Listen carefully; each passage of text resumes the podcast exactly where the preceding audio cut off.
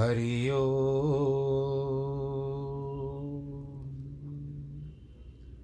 हरि हरि गुरुर्ब्रह्मा गुरुर्विष्णु गुरुर्देवो महेश्वरः गुरुर्साक्षात् तस्मै श्रीगुरवे नमः। नाहं वसामि वैकुण्ठे योगिनां हृदयेन च। मद्भक्तां यत्र गायन्ति तत्र तिष्ठामि नारद।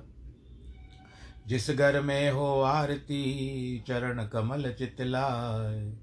तहाँ हरि वासा करे, ज्योत अनंत जगाए जहाँ भक्त कीर्तन करे बहे प्रेम दरिया, तहाँ हरि श्रवण करे सत्यलोक से आए। सब कुछ दीना आपने, भेंट करूँ क्या नाथ?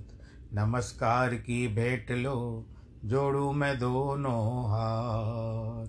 जोड़ू मैं दोनों हाथ, जोड़ू मैं दोनों हाथ।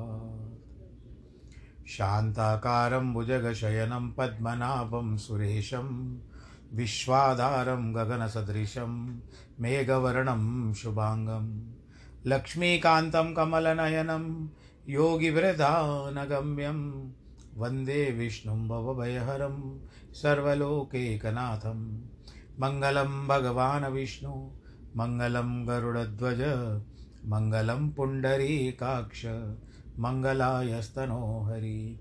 सर्वमङ्गलमाङ्गल्ये शिवे सर्वार्थसाधिके शरण्ये त्र्यम्बके गौरी। नारायणी नमोऽस्तु ते। नारायणी नमोऽस्तु ते। नारायणी नमोऽस्तु ते। श्रीकृष्णगोविन्द हरे मुरारे। हे नाथ नारायण वासुदेव श्रीकृष्ण गोविन्द।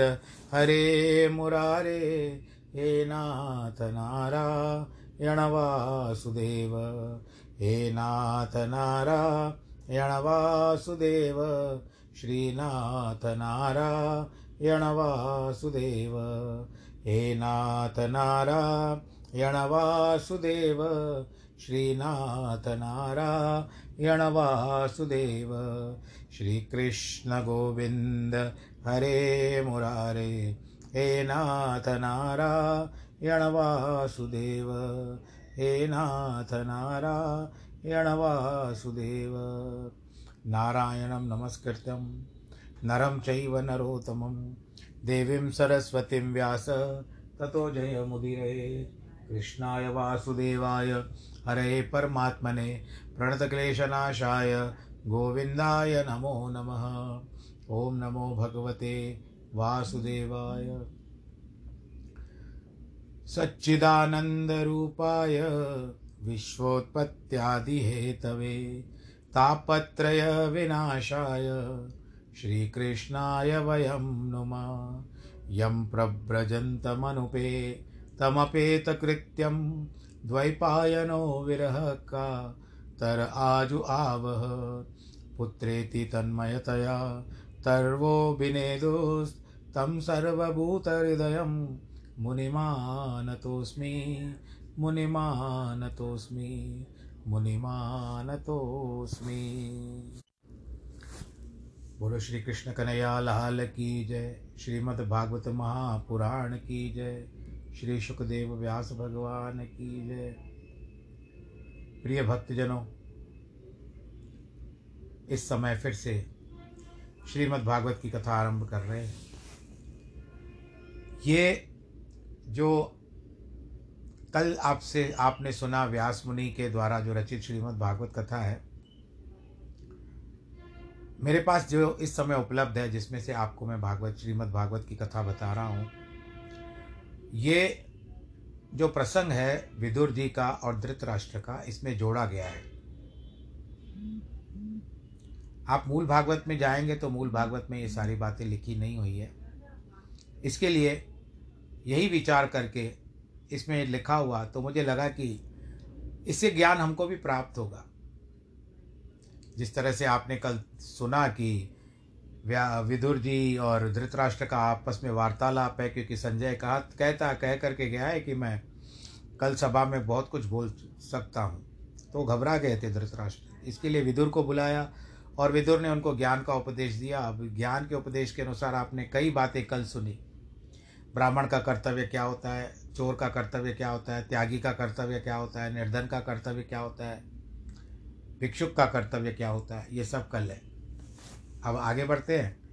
विदुर जी कहते महाराज, राजा लोग जहाँ जहाँ जाते हैं, वहाँ वहाँ उन पाँच राजाओं के बारे में है।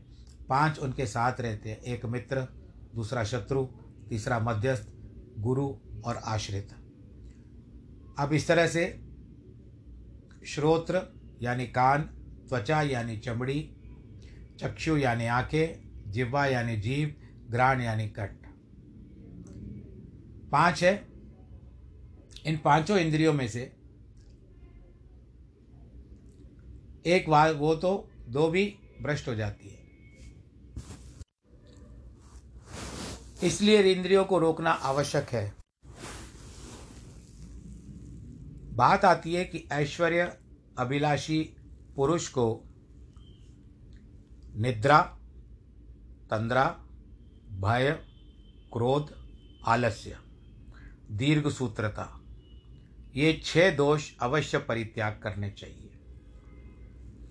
सत्य, दान, अनालस्य, अनुसूया, क्षमा और धैर्य। ये छह बातें प्राणी को कभी भी परित्याग नहीं करनी चाहिए। जैसे टूटी नौका को चतुर नर समुद्र में छोड़ देते हैं, इसी प्रकार पुरुष इन छह जनों का परित्याग कर दे। धर्म उपदेश न करने वाला पुरोहित, वेद न जानने वाला ऋत्विज, रक्षाहीन नरेश, अप्रियवादिनी भार्या, ग्रामवासी ग्वालियाँ और वन में रहने वाले नाई। छह बातें मूर्त के न विचार करने से नष्ट हो जाती है।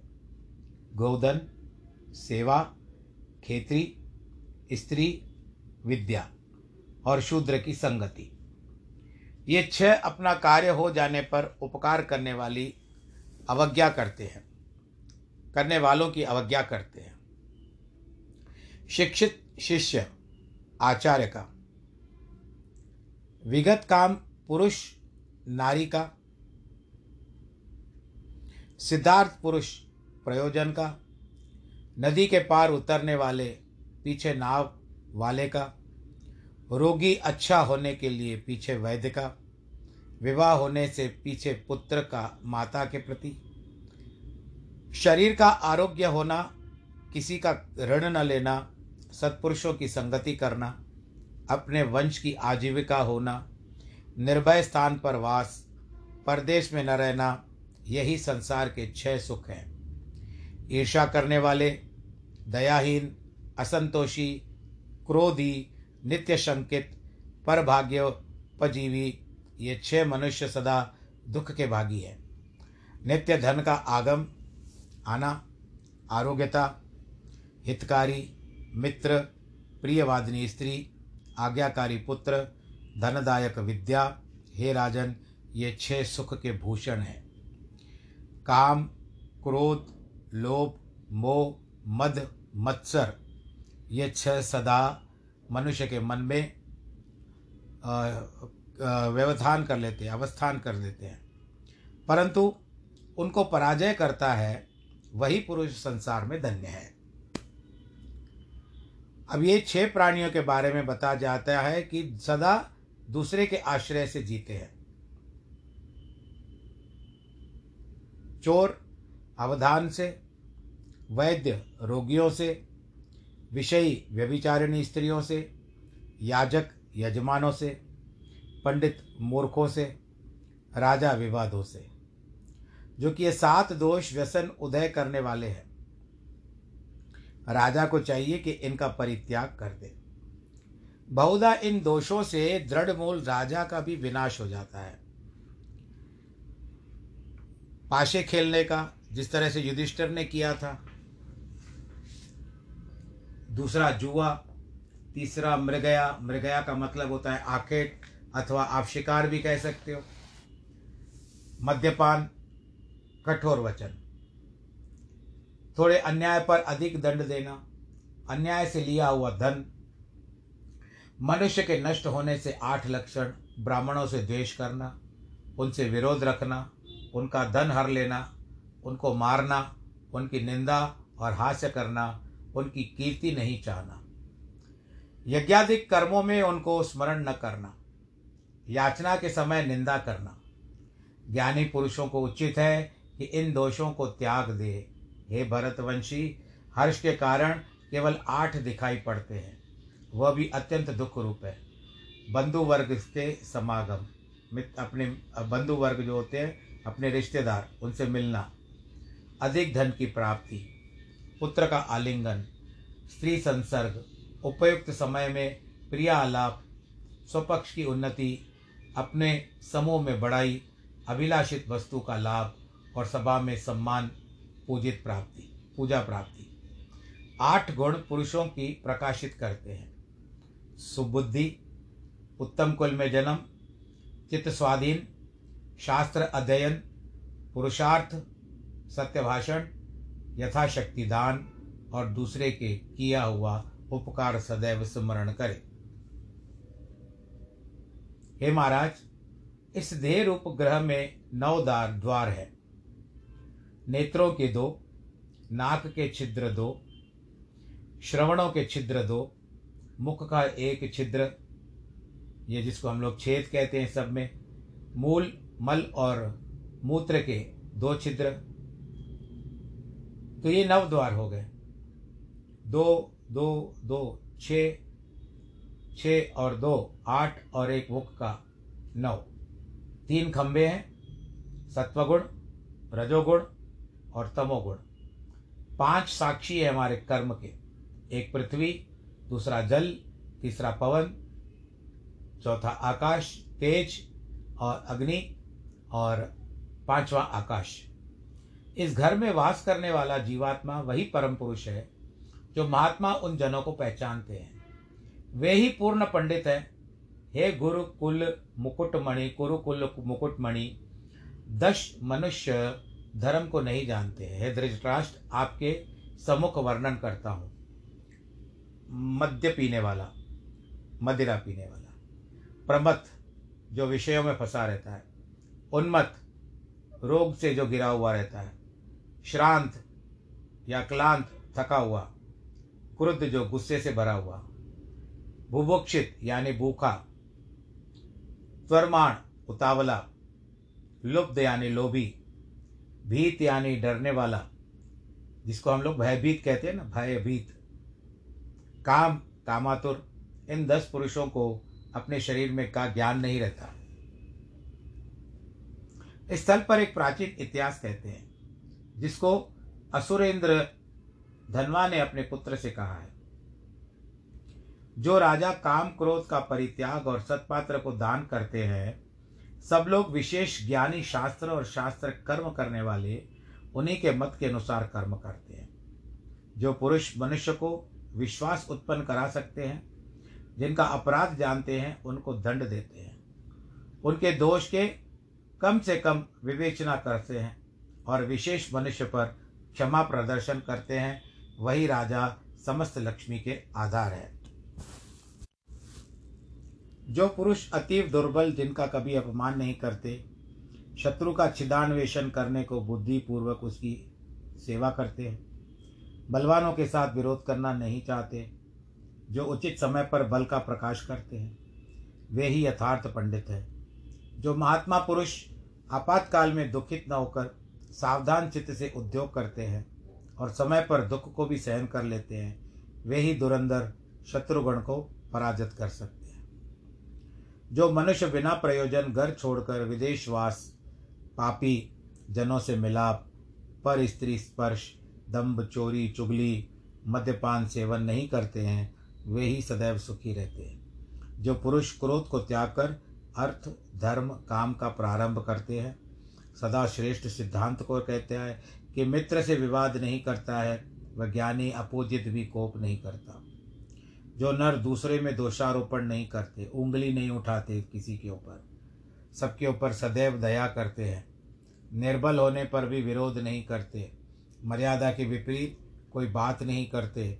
अन्यत्र अत्यंत विवाद के प्रवर्त नहीं होते और विवाद को सहन करते हैं, वे ही पुरुष प्रशंसा पाने योग्य हैं। जो जन कभी उद्वत वेश को धारण नहीं करते, अपने पुरुषार्थ के प्रकाश के सम्मुख दूसरे की निंदा नहीं करते गर्वित होकर किसी पर कटु वाक्य प्रयोग नहीं करते, उसका सब कोई सम्मान करते हैं। जो शांत वैर को दीप्त नहीं करते, गर्भ में आरूढ़ नहीं होते, हम इस समय कष्टावस्था, अवस्था में हैं, ऐसा मानकर अयोग्य कार्य नहीं करते, ऐसे आर्य पुरुषों में उस आर्यशील को श्रेष्ठ कहते हैं। जो जन अपने सुख में पर दुख से दुखी नहीं होते, दान करने के लिए पश्चाताप नहीं करते, वे ही सतपुरुष आर्यशील रहते हैं। जो पुरुष, देशाचार भाषा भेद जाति, धर्मों के ऐश्वर्य की प्राप्ति नहीं चाहता है, उत्तम अधम का विवेचन करने वाला है, वह नर जहाँ जहाँ जाता है, वहाँ महापुरुषों का स्वामित्व प्राप्त करता है। जो बुद्धिमान पुरुष, दंभ, दिखावा, मोह, द्वेष, राजद्वेष, खलता, चुगली करता है बहुत जनों से शत्रुता करता है। मत उन्मत, दुर्जनों से वाद विवाद नहीं करते हैं। वे पंडित प्रधान पदवी के योग्य हैं। जो मनुष्य, दान, होम, दैवत्व, मंगल, अनेक प्रकार के लोक, अपवाद, शून्य कर्म और प्रायश्चित इत्यादि नित्य करते हैं, उनका भी देवता, उनकी देवता भी आराधना करते हैं। जो बुद्धिमान समय, समान पुरुषों के साथ विवाह और प्रीति करते हैं नीचों के साथ नहीं करते हैं वे ही श्रेष्ठ नीतिज्ञ और गुणियों में प्रदान होते हैं। जो उन आश्रित लोगों को यथा योग्य भाग देकर तब आप परिमित भोजन करते हैं। अमित कर्म करके यथार्थ सोते हैं। याचना करने से शत्रु भी द्रव्य दान देते हैं। ऐसे महात्मा जनों को भी कभी अनर्थ प्राप्त नहीं होता। जिनके मन का अच्छा बुरा कर्म दूसरा पुरुष नहीं जान सकता। गुप्त भाव से मंत्रणा करके कार्य का अनुष्ठान करते हैं। उनका अणुमात्र भी नष्ट नहीं होता। अर्थ, जो मनुष्य सभी प्राणियों के कल्याण करने का उद्योग करता है, सत्य और मृदु भाषा से, यानी मीठी वाणी से, सब दूसरों का सम्मान करता है और शुद्ध चित्त है, वह अपनी जाति में अत्यंत शोभा पाता है। जैसे उत्तम खाने में निर्मल मणि, जो मनुष्य अपना दोष आप ही जानकर लज्जित होता है वह सब लोगों का गुरु और सूर्य के समान चमकदार होता है, देदीप्यमान होता है। ये महाराज, शाप दग्ध राजा पांडु के पाँच पुत्र इंद्र के सदस्य पराक्रमी हैं। वन में जन्म लेकर के आप ही के अनुग्रह से पालन और शिक्षित किए गए। आपकी आज्ञा प्रतिपालन करते हैं। हे तात, नरेंद्र, आप उनको समुचित भाग देकर पुत्रगण के सहित सुख के समय व्यतीत कीजिए। तब आपको भी कोई शंका नहीं रहेगी। बोलो, कृष्ण कन्हैया, लाल की जय। इस तरह से विदुर ने अपने भाई, जो बड़े भाई धृतराष्ट्र थे, उनको बहुत सारी बातें समझाई और कहा कि इनमें उनका क्या दोष है, जो आपके पुत्रों ने सब कुछ छीन कर, अन्याय से छीन करके अपने पास रख लिया वो तो फिर भी सरल है। अगर आप उनके एक एक भेद को जानोगे तो आप आश्चर्य में आ जाओगे कि युधिष्ठिर के पास क्या है? और उनके पास तो बहुत सारी धरोहर है और ऊपर से ऊपर भगवान श्री कृष्ण की कृपा है उनके ऊपर। और भगवान कृष्ण तो आपके पास आकर के भी गए, फिर भी आपने उनकी बात नहीं मानी। पांडु सुतन की कच्छुन अनीति। उन अपने बल जो मही जीती, सो देत न तुम पुत्र तुम्हारे, फिर ही विचार वन वन मारे। अब पांडु के जो पुत्र हैं उन्होंने तो तुम, आप लोगों के साथ कोई अनिति नहीं की है। जो भी इकट्ठा किया अपने बल से किया अपनी शक्ति से किया, पाँचों भाइयों ने मिलकर के किया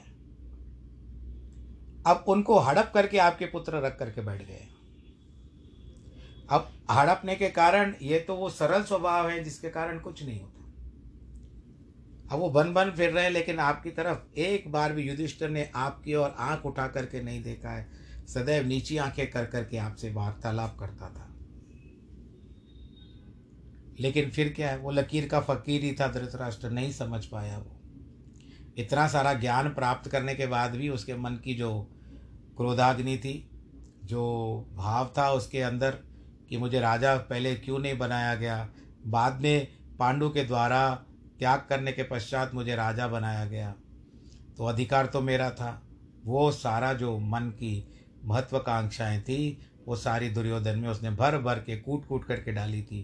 तो जिस तरह से आप बीज डालोगे, उसका रोपोगे, रोपण करोगे, और जिस प्रकार से वही भाव लेकर के जल से सींचोगे तो बीज का फल तो वैसे ही होगा जो आपने विचार किया है। अब वही विदुर बैठे हुए हैं। मैत्रेय जी के, कल मैत्रेय जी का वर्णन किया था, मैत्रेय जी के आगे बैठे हुए हैं। श्री कृष्ण का स्मरण कराने वाली बातें भागवत विदुर जी उद्धव से पूछते हैं। तब श्री वृंदावन विहारी विरह में उधर सब सुदबुद्धि विसरा कर खड़े हो गए। मुख से कुछ न कह सके। जिस समय उद्धव पाँच वर्ष के थे, अब यहाँ पर पहले उद्धव की भी बात आ जाती है, जो कल वर्णन किया था कि पहले उद्धव से मिले, बाद में मैत्रेय जी से मिलते हैं। तो उद्धव पाँच वर्ष के थे, तब बाल लीला में श्री गोविंद के चरणाविंद की पूजा करते थे। जब प्रातःकाल मैया भोजन को बुलाती थी, तब भी न जाते थे। उद्धव जी उनकी सेवा करते करते बहुत बूढ़े हो गए थे। श्री कृष्णचंद्र के चरण कमल का स्मरण करके जो जिज्ञासा किया, वर्णन करने लगे हैं। श्री कृष्ण के चरणामृत और पूर्ण भक्ति में अत्यंत मग्न हो, अति सुख पाकर मूर्त मात्र को मौन हो गए। पुलकायमान हो गए। नेत्र मूंद कर शोक तज कर प्रेम प्रवाह में निमग्न। सब अर्थ परिपूर्ण सी दशा हो दशा हो गई। धीरे धीरे भगवान से फिर संदेह अनुसंधान में आकर अश्रु निवारण कर उद्धव जी विदुर से कहते हैं, विदुर जी, हमारे नेत्रों के तारे श्री कृष्ण सूर्य अस्त हो चुके हैं और काल रूप अजगर ने सब शोभित ग्रहों को डस लिया है। अब मैं किसकी कुशल और प्रसन्नता कहूँ? यह सब लोग भाग्यहीन है। यादव तो सब महा अभाग्य है, प्रारब्ध के मंद है, जो आदि पुरुष अविनाशी के निकट वास करते रहे तो भी लोकात लोकनाथ विश्वात्मा को नहीं पहचान सके। जैसे एक समय सुधार कर किसी शाप से जल निधि में मीन होकर रहा, परंतु किसी जलचर ने नहीं जाना। इसका मतलब यह है कि जब दक्ष प्रजापति ने चंद्रमा को श्राप दिया था तो वो जल में रहा। सुधाकर चंद्रमा को कहते हैं दिवाकर सूर्य को कहते हैं। तो इतने समय में जल निधि में रहा, परंतु कोई मछली उसको न पहचान सकी। कि ये अमृत की खान है, अथवा जैसे मीन अवतार को जलचर जलचरों ने संसार तारक नहीं समझा। ऐसा भी लिखा है कि समुद्र मंथन से पहले चंद्र रूप हरि को संसार तापरक नहीं माना। इस प्रकार हमारी गति जानो। भगवत चित्त के ज्ञाता अति निपुण, एक स्थान में सदा रहने वाले यादवों ने यदुनाथ यादव श्रेष्ठ जगन्निवास को अपना मित्र समझ करके माना। असत पदार्थ के अधीन असुराधिक ईश्वर की माया से फंसे हुए उन वाक्यों से आत्मरूप हरि में जिनका चित्त लग गया, ऐसे जिसकी ऐसे मनुष्यों को संसार के नेत्र स्वरूप कृष्णचंद्र अपने मनमोहन रूप का दर्शन दिखाकर आप अंतर ध्यान हो गए। जिन्होंने नरलीला के योग्य अपने योग माया का बल दिखाने में शरीर ग्रहण किया है, अपने को विस्मय करने वाले अत्यंत सौभाग्य हृदय के भंडार, भूषण के भूषण श्री भगवान वासुदेव जी थे। धर्मपुत्र युधिष्ठर के राजसूय यज्ञ में दृष्टि के आनंददायक मदन मोहन की मनोहर छवि देखकर तीनों लोगों ने यह माना था कि ब्रह्मा जी की सृष्टि में आज श्री कृष्ण चंद्र जी के श्री अंग की सब चतुराई विसर गई, क्योंकि सब अवतारों के अंग चतुरानन रचे हुए नहीं हैं। आप स्वयंभू हैं, जिनकी परम सुखदायक प्रेम युक्त अनुराग रस भरी मुस्कान, तिरछी चितवन देखकर सुधा सम मधुर वाणी सुन, सुंदर रास विलास देखकर, दृष्टि से व बुद्धि से न जाने जाएँ, अपूर्ण मनोरथ, श्री मानवती ब्रजवाला।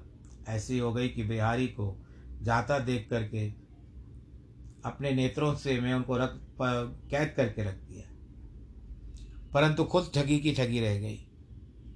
भगवान अपने शांत, अशांत रूपों में मध्य में जो दैत्य अशांत रूप दैत्य हैं, उनसे दुखारो, दुखों का निवारण करते हैं।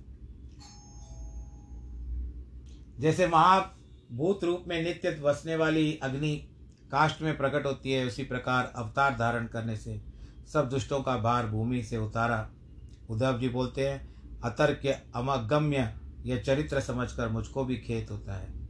अजन्मा भी वासुदेव जी, वसुदेव जी के घर में जन्म लेते हैं और ब्रज में सब घर घर घूमते हैं। शत्रुओं के भय से भयभीत रहे, जिन्होंने अनंत बलदारी होकर भी, जरासन के भय से द्वारका बसाई और मथुरा तच कर वहाँ रहे। हे विदुर, इन बातों को स्मरण करके मेरे चित्त में व्यथा और हँसी दोनों आती है। क्योंकि जब माता पिता के चरणार बिंद की वंदना करके बोले, नाथ, हे तात, हे जननी, मेरा अपराध क्षमा करो। मुझ पर प्रसन्न हो, कंस की शंका से आपकी सेवा मुझसे नहीं बन पड़ी। जब अपने पिता वसुदेव और देवकी से मिले थे, कारागृह में, उनको मुक्त करने के लिए आए थे, जिन्होंने चलायमान, ब्रुविक ब्रुविक विकट रूप। भ्रू विकट रूप यम धर्मराज से पृथ्वी का भार उतारा है। उनकी चरणारविंद की रज को कौन ऐसा मूर्ख है जो भूल सकता है? धर्मराज के राजसूय यज्ञ में श्री कृष्ण की निंदा कर शिशुपाल को भी सिद्धि प्राप्त हुई थी। ये सबने देखी, आपने भी देखी, आपने भी सुनी होगी। जिस सिद्धि के सुंदर योग से ये कह रहे हैं उद्धव विदुर को जिस सिद्धि के सुंदर योग से योगी जन मोक्ष को प्राप्त होते हैं। ऐसे श्री कृष्णचंद्र आनंद कंद वियोग कौन सह सकता है? इस प्रकार भ्रात भारत के युद्ध में वीर मनुष्य नेत्रों के आनंददायक, श्री कृष्ण के मुखारविंद कारस नेत्रों से पान करने लगे। अर्जुन के अस्त्र से पवित्र होकर भीष्मादिक वीर लोग वेकट वैकुंठ को चले गए। आज श्री कृष्ण के समान कोई बलवान और उनसे कोई अधिक नहीं है। अपनी राज्य लक्ष्मी से सब भोग जिनको प्राप्त है और लोकपाल ब्रह्मादिक, शक्रादिक, यानी इंद्रादि देवता बलिदान पूर्वक जिनके चरणार विंदों में चौकी को अपने किरीट के अग्रभाग से स्तुति करते हैं, यह प्रभु सुध मास में सत्यभामा में राज सिंहासन पर बैठे और उग्रसेन कहते रहते थे कि हे देव आप हमारे, हमको निरंतर धारण करो। उनकी यह बात सुनकर हम दासों को बड़ा विस्मय होता है। आश्चर्य की क्या बात है कि महादुष्ट पूतना राक्षसी ने स्तनों में कालकूट लगाया।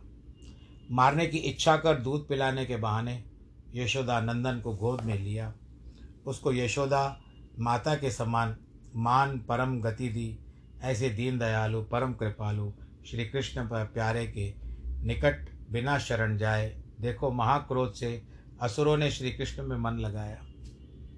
हम उनको परम भागवत मानते हैं। भले दुश्मनी से ही सही पर याद तो करते थे। जो संग्राम में गरुड़ जी के ऊपर चढ़कर अपने सम्मुख आए, कृष्ण के दर्शन करने को, करके वैकुंठ को चले गए। कंस के बंधन में बंद कर वसुदेव देव की घर पृथ्वी बार उतारने, ब्रह्मा की प्रार्थना करने पर अवतार धारण किया। दुष्ट कंस के भय से वसुदेव जी के नंद घर ब्रज में पहुँचाया। यह कथा आगे आएगी। वहाँ ग्यारह वर्ष तक अपने तेज को गुप्त कर रख करके ब्रजवास में ब्रज में व्यास किया। अनेक प्रकार के चरित्र दिखलाए। ग्वाल बाल समेत गोपाल से गाय वत्स चराते हुए कालिंदी के कूल पर कुंजों में, वृक्षों में, जहाँ कोकिलादिक यानी कोयल पक्षियों के समूह मधुर शब्द करते थे। नवललित लतिका लह लह रहा रही थी। उन उपवनों में नित्य प्रति विहार करते थे। लतिका कहते हैं, बेल को। जिन्होंने देखने योग्य बाल अवस्था के सुख ब्रजवासियों को दिखाए और कितने मनोरम दृश्य होंगे, जित, कितने पावन दृश्य होंगे, वो भगवान जी ने जो लीलाएँ की है, शायद आप या शायद मैं भी किसी भी रूप में वहाँ पर हो सकते हैं। न जाने किस योनि में थे। पर अगला, यदि हम लोगों ने किसी भी स्वरूप में उनका दर्शन किया था, हम भले किसी भी जात में थे, नीच जाति में थे, या किसी पशु योनि में थे, त्रियक योनि में थे, किसी में भी थे, परंतु यदि भगवान जी का दर्शन हो गया, हुआ होगा हमको। बोलो, कृष्ण कन्हैया लाल की आप क्या सोचते हो? मेरा कथन आपको उचित लगता है? कहीं ना कहीं तो होंगे। इसके लिए तो ये बार बार अमृत को अमृत प्राप्त हो रहा है कथा का। जब बांके बिहारी बड़े हो गए, तब लक्ष्मी का स्थान गोवर्धन के निकट, गौ बैलों को चराते हुए, बांसुरी बजा बजा करके, ग्वाल वालों के संग अनेक अनेक ढंग से रास, रंग इत्यादि खेला करते थे। उस समय महाबली कंस के भेजे बड़े बड़े बलशाली दैत्य नाना प्रकार से रूप धारण करके ब्रज में आए। उनको भक्त हितकारी बांके बिहारी ने बाल क्रीड़ा से विध्वंस कर दिया और वैकुंठ को भेज दिया। जिस प्रकार बालक घरुआ बनाकर बिगाड़ देते हैं, यानी अपना छोटा मिट्टी का घर बना करके बिगाड़ देते हैं, फिर भगवान ने विष जलपान करने से मरे हुए गोप और गायों को भी जिला दिया था, जीवित दे कर दिया था। काली दह में कूद गए थे, कालिया नाग को नाथ करके अपने चरण चिन्ह उसके मस्तक पर लगाए और उनको रमण दीप पहुँचा दिया। और कालिंदी का जल जो था वो स्वच्छ कर दिया। बोलो कृष्ण कन्हैया, लाल की जय। जल निर्मल करके वहीं जल, गोप तथा गायों गायों के पान के लिए बन, तैयार कर लिया। फिर ब्राह्मणों के द्वारा समर्थ भगवान ने नंद की गौों की पूजा करवाई। नाम कमाया, गोपाष्टमी हो गई। अब प्रतिष्ठान का भंग समझ करके इंद्र ने क्रोध युक्त और वज्र पर वज्र पर, ब्रज पर मुसलधार बारिश छोड़ दी। तब भगवान जी ने गोवर्धन उठा करके सबकी रक्षा की। शरद शशि की विमल वाणी किरणों से प्रकाशित। रजनी मुख को देख मनमोहन, मनमोहनी मुरली में मनोहर गीत गाकर ब्रज बालाओं के बुला करके उनके साथ बिहार करते थे, आनंद के साथ रहते थे। कहाँ पर कलयुग दिखता है? क्योंकि कलयुग तो था ही नहीं, उस समय द्वापर युग था। द्वापर युग के समय में, यानी ऐसा कहा जाता है कि बाकी जो 125 वर्ष बीतने के अंतिम छोर में थे, अंतिम छोर में था कलयुग 125 वर्ष बीतने वाले थे, तब भगवान श्री कृष्ण ने अवतार लिया था। और ये सारी लीलाएँ उन्होंने ब्रज में की है। उद्धव जी कहते हैं, फिर श्री कृष्ण चंद्र, सुखदाम, बलराम समेत अक्रूर के संग मथुरा में आए। अपने पिता के कल्याण की इच्छा कर, संकर्षण रहित, यानी बलराम सहित रंगभूमि में जाकर ऊँचे मंच पर असुरनाथ कंस के केश पकड़ करके पृथ्वी पर पटक दिया और प्राण निकलने तक उनको शरीर को घसीटते रहे। फिर सांदीपनि गुरु के घर जा करके उनके मुख से कहे हुए चारों वेद एक बार विस्तार सहित चौसठ कला स्मरण की। फिर गुरु के मरे हुए पुत्रों को पाँच जन के उद्धार से उद ला करके उधर से ला करके गुरु दक्षिणा में गुरु जी को दिया। फिर महालक्ष्मी जी के सदृश, रूपवती रुक्मणी जी के साथ विवाह करके अनेक भूपालों के साथ राजा शिशुपाल आने आए। उसको भगवान वासुदेव ने सब के देखते देखते सभी राजाओं के बीच से उनका हरण करके ले गए। फिर युद्धवीर अवधनगर में आए। सात बैल थे, उनको ना था स्वयंवर में सत्या सत्या नगरजीती की पुत्री संग विवाह किया। बैलों ने जिनका मान भंग किया, उन अत्याचारी नग्नजीति के अभिलाषी अज्ञानी, उन शास्त्रों से विध्वंस किया, सत्यभामा से ब्याह किया। श्री वैकुंठनाथ संग्राम में जाकर के भौमासुर को मारते और फिर सोलह हज़ार एक सौ आठ पत्नियाँ हो गई। कुल मिलाकर के सोलह हज़ार एक सौ आठ पत्नियाँ भगवान श्री कृष्ण की बताई गई है। अब यहाँ पर फिर दूसरी बात क्या बताते हैं कि भगवान जी जब गए थे, उस समय में सब लीला कर रहे थे दैत्यों को भी, दैत्यों का भी संहार कर रहे थे। जरासंध इत्यादि को मारा, शाल्व इत्यादि को मारा, द्वारका को भेजा और विध्वंस किया, अपने पूर्वजों को जागृत किया। शंबरासुर, द्विद्वानर, वाणासुर, मुर, निकम, बलबल, दंत, वक्र वक्राधिक बड़े बड़े असुर थे, उनको बलराम जी ने मारा। कर्ण, दुशासन, शकुनी, कुत्सित, परामर्श से जिनकी राजा लक्ष्मी आयु नष्ट हो गई है। पवन कुमार भीमसेन ने घोर युद्ध करके उनकी जिंग जंगा तोड़ दी। उसको पृथ्वी पर अचेत पड़ा देकर श्री कृष्ण प्रसन्न नहीं हुए। द्रोणाचार्य, क्योंकि जानते थे कि इसने अपने आप ने अपने पैरों पे कुलाड़ी मारी है। गदा तो बाद में पड़ी पैरों पर, परंतु पहले इसने कुलाड़ी अपने पैरों पे मारी। द्रोणाचार्य, भीष्म पितामह, अर्जुन, भीमसेन जिसमें मूल थे, उन अठारह अक्षोणी न होने के क्या लाभ हुआ? मेरे अंश प्रद्युम्न आदि असह्य यादव रूप अभी है। भूमि पर बड़ा भारी भार तो इन्हीं का है। जब मीठी वारुणी के मत में मतवाले हो, यादव लोग परस्पर विवाद करें, यही उनके संहार करने का सहज उपाय है। इनके मरने का दूसरा कोई उपाय नहीं है, क्योंकि ये अजय हो चुके हैं। इनके लिए कोई भी इनको अब जीत नहीं सकता, और इनको मारेगी तो वो वारुणी मधुराई मारेगी और ये एक दूसरे को आपस में मार करके ख़त्म कर देंगे। बोलो, कृष्ण कन्हैया, लाल की और जब हम इस काम को तो प्रारंभ करेंगे तो आप ही नष्ट हो, सब अंतर ध्यान हो जाएँगे।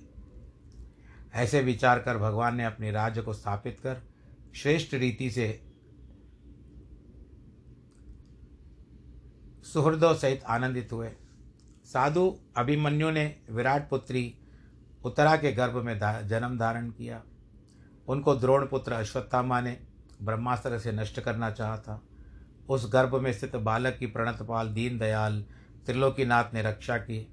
फिर सामर्थ्यवान जगतपति ने तीन अश्वमेध यज्ञ राजा युधिष्ठर से करवाए।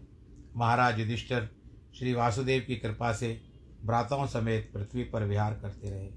उसके बाद भगवान श्री विश्वात्मा ने लोक और वेद के मार्ग के अनुसार द्वारावती में वास कर शांख्य शास्त्र का मन लगाया, सब प्रजा की शिक्षा कारण धर्म कर्म किए।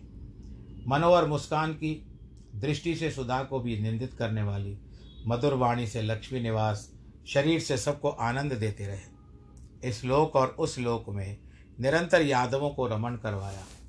सोलह हज़ार एक सौ आठ रमणियों से आप रमण करते रहे।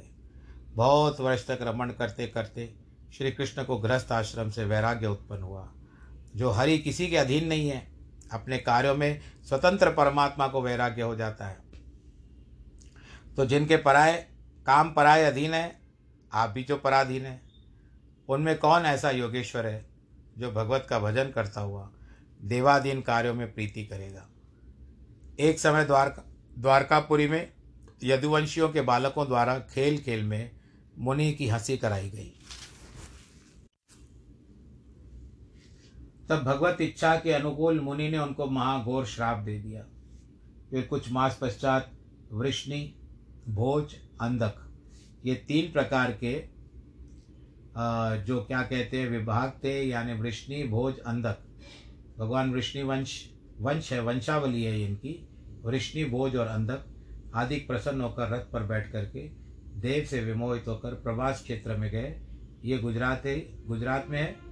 वहाँ पर बलाग क्षेत्र है। वहाँ का मैंने दर्शन किया, जहाँ पर कृष्ण को भील के द्वारा तीर लगा था पैर में।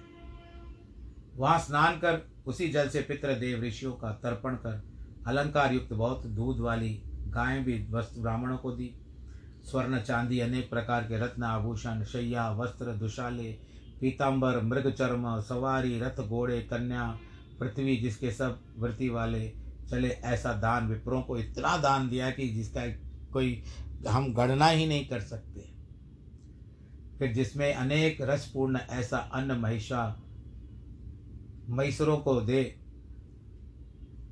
भगवत को समर्पण किया, फिर उन गौ ब्राह्मण हितकारी यादवों ने श्री कृष्ण जी से प्रसन्न वर्तार्थ भूमि में मस्तक निभा करके प्रणाम किया। तो आज उनको प्रणाम करने दीजिए। हम आज यहाँ कथा का विश्राम ले रहे हैं। आप भगवान जी की दया आपके ऊपर बनी रहे, हम सब के ऊपर बनी रहे। करोना काल उग्र रूप धारण कर रहा है, मेरा आप सबसे संदेश है कि आप बहुत ध्यान से निकले और बड़ी आयु वाले बहुत ध्यान से करें और सुई लगवा दे, वैक्सीनेशन का जो भी सरकार ने आरंभ किया है, उसका फ़ायदा उठाएँ और जा कर के अगर अपना नाम नहीं दर्ज करवाया तो लगवा लीजिए। क्योंकि कौन सी घड़ी ऊँट, कहाँ कौन सी करवट बैठता है तो किसी को पता नहीं है। आप सब अपना ध्यान रखें, मुँह पर मास्क लगाएँ, सामाजिक दूरी बनाए रखें, हाथों को बार बार धोएँ, यही हम ईश्वर से आपके मंगल कामना करेंगे। और जिनके वैवाहिक वर्षगांठ है, जन्मदिन है, उनको बहुत बहुत बधाई। ईश्वर करे आप सब लोग सुरक्षित रहें। परंतु आप, यदि आप चाहें तो ही सुरक्षित रह सकेंगे। बाकी कुछ नहीं होता तो कब क्या होता है, पता नहीं होता। इसके लिए बस प्रभु को प्रार्थना करें, सर्वे भवंतु सुखिना सर्वे संतु निरामया। सर्वे भद्राणी पश्यंतु माँ कश्चि दुखभाग नमो नारायण।